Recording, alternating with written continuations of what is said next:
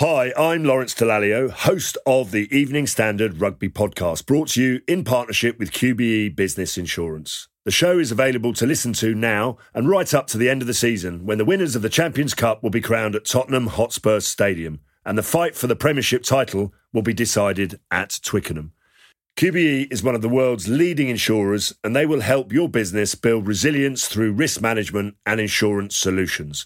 Subscribe and download now wherever you get your podcasts. Thanks for listening. This edition of The Standard is brought to you by the AXA Startup Angel Competition. I'm Sharmadean Reid, founder and CEO of the Stack World, and I'm here to help you turn your business dream into reality. There are six chances to win the competition, including two top prizes of £25,000, mentoring from myself and leading UK founders, plus business insurance for a year thanks to AXA. Go to standard.co.uk forward slash AXA Startup Angel for details on how to enter and complete your entry by the 2nd of June 2024. Good luck. ES Audio.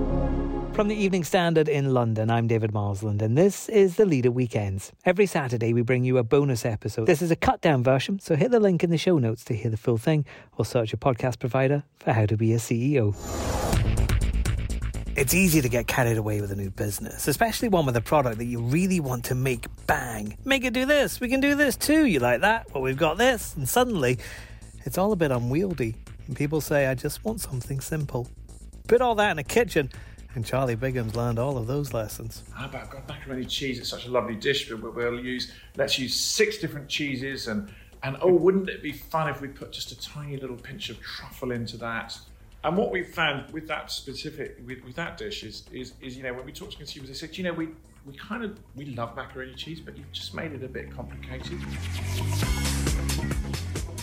The company that bears his own name was founded in his own kitchen in 1996, where he used to deliver a handful of dishes himself to stores on his bicycle. Now he has 700 employees and a vast range of meals from chicken and mushroom pies you stick in the oven to pan fried pad thais. The company has expanded and innovated, but not everything's hit straight away. And if I'm honest, you know, we, we just started doing them about six months ago. I was actually in a meeting yesterday looking at the numbers. They don't really stack up actually at the moment. I'm David Marsden from the Evening Standard. We're going to be talking to Charlie about the early days of his business, why the UK's adventurous eaters make a better market than, say, France or Italy for a startup meals company, and why keeping it simple works so well. But the first thing I want to know is What's the best selling dish on the Charlie Bigham menu? The best selling dish we have is our fish pie, our fantastic fish pie. Yeah? Has it always been the fish pie? No, it hasn't always been. It probably has been for the last 10 years. Mm-hmm. And I think it's going to be quite hard to knock it off its perch. Why is that? Because it's very, very good. And people people like to eat fish pies but they don't really like to cook fish pies because it's quite a fiddly thing to do to cook a fish pie yourself at home. And, and it's also it's quite hard to find you know it's not the easiest thing to find really high quality uh, fresh fish. So so yeah it's a very popular dish. Uh, in fact our most popular dish. I'm, I'm interested that it's been popular for around about 10 years because I, I'm guessing in, in a trade like yours though tastes must change. Yeah I think it's it's interesting actually. I, I think tastes actually change a little bit less than we think.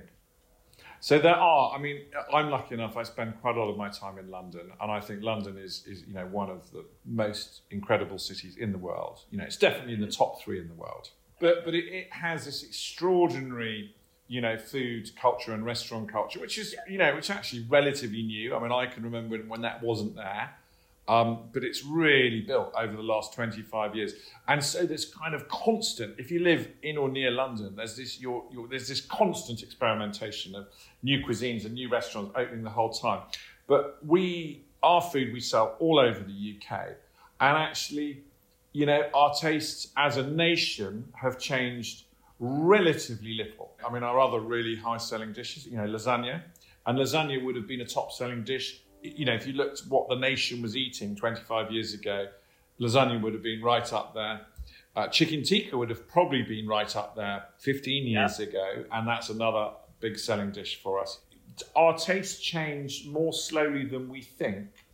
But I do think we're very fortunate in the UK.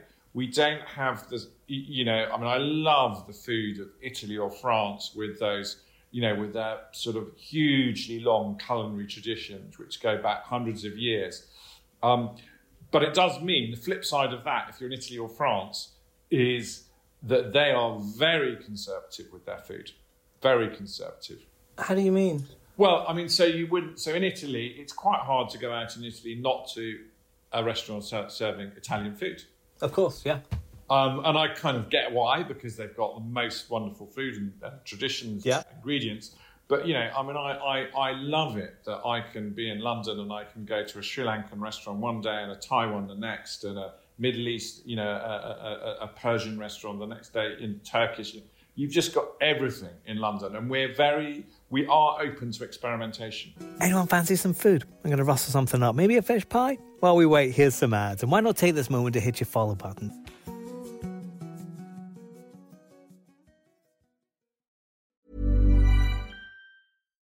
If you're looking for plump lips that last, you need to know about Juvederm lip fillers. With Juvederm Volbella XC and Juvederm Ultra XC, your lip look, whether it's subtle or bold, can last up to one full year with optimal treatment and no additional maintenance. Find a licensed specialist and see if it's right for you at Juvederm.com today. That's J U V E D E R M.com. Add fullness to lips in adults over 21 with Juvederm Volbella XC or Juvederm Ultra XC. Do not use if you have severe allergies or a history of severe allergic reactions, or if you're allergic to lidocaine or the proteins used in Juvederm. Tell your doctor if you have a history of scarring or taking medicines that decrease the body's immune response or that can prolong bleeding. Common side effects include injection site redness, swelling, pain, tenderness, firmness, lumps, bumps, bruising, discoloration, or itching. As with all fillers, there's a rare risk of unintentional injection into a blood vessel, which can cause vision abnormalities, blindness, stroke, temporary scabs, or scarring. For full important safety information, visit juvederm.com. Hi, I'm Lawrence Dallaglio, host of the Evening Standard Rugby Podcast, brought to you in partnership with QBE Business Insurance. The show is available to listen to now and right up to the end of the season when the winners of the Champions Cup will be crowned at Tottenham Hotspur Stadium and the fight for the Premiership title will be decided at Twickenham. QBE is one of the world's leading insurers, and they will help your business build resilience through risk management and insurance solutions. Subscribe and download now wherever you get your podcasts. Thanks for listening. Why did you do it in the first place? Because I mean, you you had a, a fairly comfortable, I think, salaried position. You were doing fine. Well, I was. Yeah, I mean, I think you know, money is money is, is is we all need money to pay the bills and all of that. And so I, I you know, never say money is not important because that's a, I think it's a yeah. silly thing to say. You, you, kind of need some money, but. I, I was a management consultant. I, I actually really enjoyed being a management consultant. I learned a lot. I was learning a lot, but I was at, ultimately I was uh, not very good at working for someone else. I didn't really like being told what to do. Ah. And I had a few ideas of my own, and I just had a hunch that I might, you know, I might be, it might fit with who I am to set up and run my own business. And I, that was a good, that was a really good decision. But why this one? I mean, what made this one go, do you know what? I need to do this. So actually, really simple. Was I'd sort of, you know, with my consultant's hat on, I was like, well, there's this market, and I sort of did a bit of that. And then I kind of thought, well, what do I really love? What do I really enjoy in life? And it was like, well, actually, I really enjoy food. I love cooking. I love eating. I love buying food. I love, you know, finding out about food. And I think I, I talk to quite a few people now, you know, young people especially, and I kind of think it's really great if you can find something uh, in your work that you love. It, it, it, it's, it just means you know, it's not a chore for me coming into work. It's a joy, and and it also sustains you because you know you're not thinking, oh, I've got to turn up to work again. you know, it's like, oh, great, I'm going to work. What am I going to learn today? Our consumers more of what they want. Can you remember to when you went back and, and made your first hirings? At what point during the company's evolution did you go, right, now is the time to, to bring people in.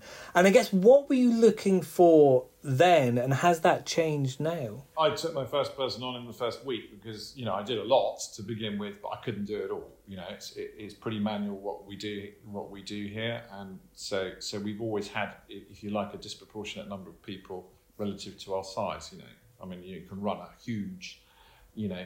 IT business with about five people, but you, you can't run a food business with five people.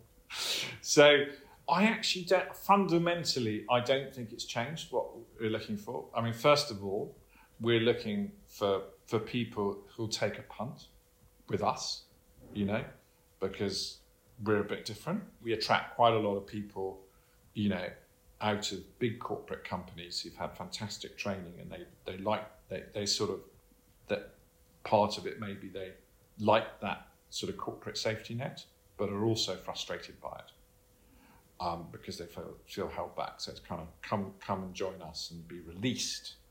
Um, and I think the other thing that I would say is still the same is I, I, when I'm interviewing someone, what I'm really looking for is I'm looking for attitude and intelligence. And, and I'm not uh, intelligence in its broadest sense. Attitude and intelligence to me is much more interesting than experience. Thinking about the products you've got now, I was genuinely surprised that you've only just started doing side dishes. What took you so long, Charlie? Well, we've we've looked at it several times over the years, and we haven't really managed to get it to stack up um, financially. Um, and if I'm honest, you know, we, we just started doing them about six months ago. I was actually in a meeting yesterday looking at the numbers. and They don't really stack up financially at the moment. But that's okay. That's okay because we've started. So now we'll we'll sort of we'll learn about that area more, and and and we'll get better at it over time. It takes time. It takes time. I wonder why that is because you are a very established main meals provider. I, as a customer, was genuinely surprised the side dishes weren't there how I guess do you get people to think about picking up the sides as well? These are presumably live questions for you right now. Yes, and I, and I think one of one of the reasons um, we did the side dishes actually is is because I, I think uh, there are quite a lot of people out there who who enjoy going into a shop and if you like buying a whole meal, saying well I'll have I'll have the main, I'll have the side, I'll have the pudding, and and and we we make main dishes and we make puddings and so we were missing a bit. So we thought, well, and actually, we, we sort of make a few side dishes anyway. You know, we already made a dauphinoise potato, for example, which was sold with a boeuf bourguignon. So it's like, okay, we make a really delicious, you know, potato dauphinoise. Let's now just try selling it on its own rather than you have to buy the, the, the, the bourguignon with it.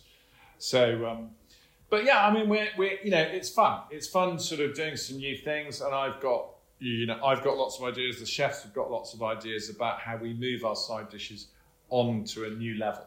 I think we've started reasonably conservatively, um, but I think we, we should be able to do some great things with those over the years. And what's what's been good for us, actually, the demand for them. You could have probably told me this, you know, several years ago, but the demand for them has been higher than we thought. So, so that gives us encouragement to spend more time and effort um, uh, doing a few more of them and doing them better. That was Charlie Bigham. For more interviews, news, and analysis, go to standard.co.uk forward slash business or pick up the Evening Standard newspaper.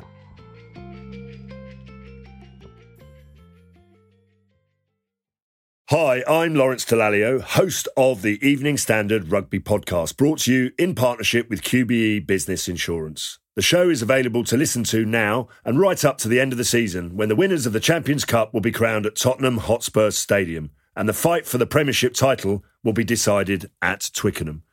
QBE is one of the world's leading insurers and they will help your business build resilience through risk management and insurance solutions.